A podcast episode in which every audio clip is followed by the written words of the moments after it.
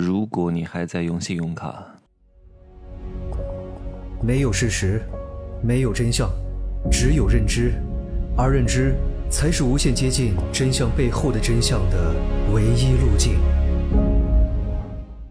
哈喽，大家好，我是蒸汽学长哈。我这个人确实有时候比较实诚，是真心为各位好。有些人没钱，我都劝他不要来听我的课。你日子都过不下去了，饭都吃不上了，都破产了，开了一个店，都亏了几十万了，店也盘不出去了，每天都在为钱发愁，把你剩下的那一点点的钱拿来听我的课，又能解决啥问题？先解决你眼前的问题，解决你的物质需求，然后再满足你的精神需求。我知道我的课听上去可能会非常上瘾啊，好像听完课就可以解决很多问题，并不会解决你任何问题。我先希望各位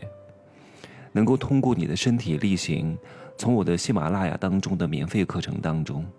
学到一点点东西，付诸实践，赚到一万块钱一个月以上不难的。稍微努点力，出卖点体力，不要太看重尊严，一个月七八千，努努力，拼拼命。适当的注意一下身体健康，还是可以赚到的。到那个时候你再去听，明白吗？这是第一种人。第二种人就是用信用卡的各位宝宝啊。虽然我以前就说过，要及早的使用信用卡，尽早的累积自己的信用资产，对各位以后都是非常有帮助的。我是从大学的时候就开始用信用卡，现在的大学生是不可以办信用卡的，就算办也是没有额度的。但是我那个时候就办了，大二的时候吧，一张建设银行的龙卡信用卡，额度是一千块钱。然后大学毕业之后，我就办了招商银行的信用卡，现在用了招商银行，应该也是用了十年了吧，十年了，呃，也是他们的百夫长用户啊，也是他们非常高等级的四行客户啊，所以还是享受到了很多的待遇，出国旅行啊、商务差旅啊、住宿酒店啊，都是有很大的方便的啊。所以现在出行商旅对我来说，真的就是一种享受。但是大多数人是不配用信用卡的，为什么？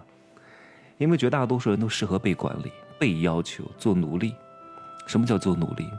就是你没有办法让他自我管控自己的生活，因为大多数人都是好逸恶劳的，都是非常之贱的，都是没办法自我管束、自我要求的。你给他时间自由了，他真的就时间自由了。还羡慕我说，我真羡慕你可以到处玩儿，我真羡慕你可以自由安排工作，那是因为我有极其强大的自我约束能力，但是绝大多数人是没有的。你让他每天玩，他就真玩，还指望挣钱，绝对不可能。每天都是睡到自然醒，然后下午下午茶，然后买买买，然后打游戏，然后 K 歌，然后狐朋就有狗友聚会，然后嗨，过不了几年，老二也不行了，身体也不行了啊。口袋也干瘪了，脸也垮了，也破产了，啥都没有了。所以大多数人真的上班是比较适合你的，被要求、被管束，稍微不努力，哪边的抽着你一下，啊，好又开始偷懒了，又开始偷吃了，又这个又好事要搞一点，哇，那个又偷懒了，又想睡一觉。哎呀，这个今天这个事今儿不做，明儿再做，哼，这就是绝大多数人的秉性。所以绝大多数人呢，上个班对你们来说，算是一个比较。比较优的选择，让你们自己去创业，绝对不可能成功的；让你们去做自由职业，也绝对不可能成功的啊！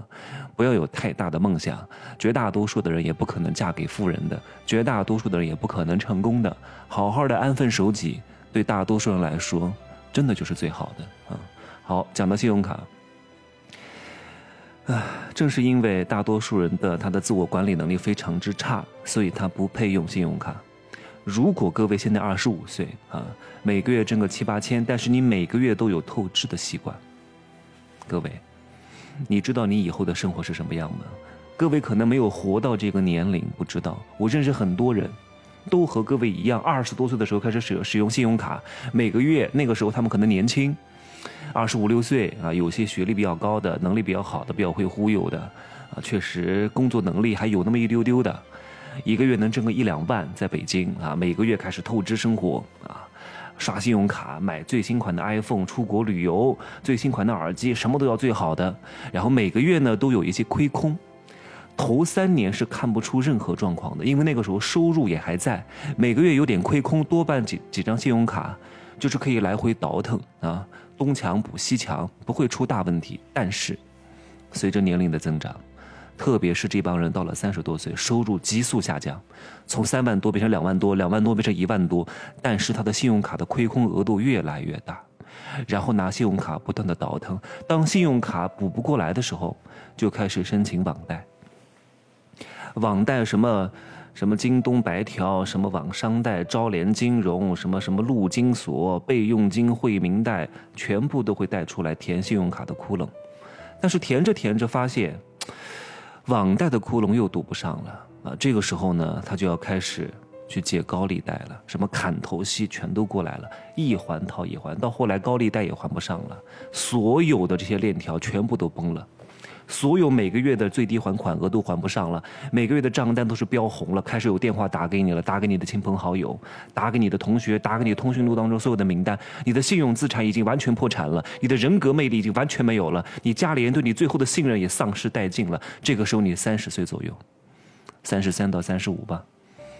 你就会删除所有的朋友，你就会被天天债主追来追去，就跟一条丧家狗一样，工作也找不到了，因为你每天都有各种各样的电话打进来找你，有各种各样的朋友告诉你啊，今儿啊，你又把我填成了什么紧急联系人的名单，然后那个银行又打电话给我，他们都来问你，你每天的心情是非常郁闷的。你每天的心理压力是非常之大的，再加上你的能力不行，你养成了这种好逸恶劳、提前消费的习惯，而且你花的这些钱全都是他妈的消费，都不是投资，都没法升值。你还有未来的三四十年，你怎么过？工作也找不到，还欠债几十万，然后限高消费，哪儿都不能去，高铁也不能坐，飞机也不能坐，你这个人就会，你们村里是种田吧，养猪吧？对吧？你跟猪生活在一块挺挺合适的，因为你就是一头老母猪，对吧？肥头大耳的猪头三，哎呀，这就是你们有可能面临的最终的生活。嗯，各位你不要不信，我也不是危言耸听。三十多岁的听众，四十多岁的听众，五十多岁的听众，我相信你们周边经历的这样的事情，或者你们本人正在经历的事情，一定是我所说的这个样子。如果你是二十多岁，还少年不经事，还觉得这个东西离你遥遥无期，那你就太幼稚了。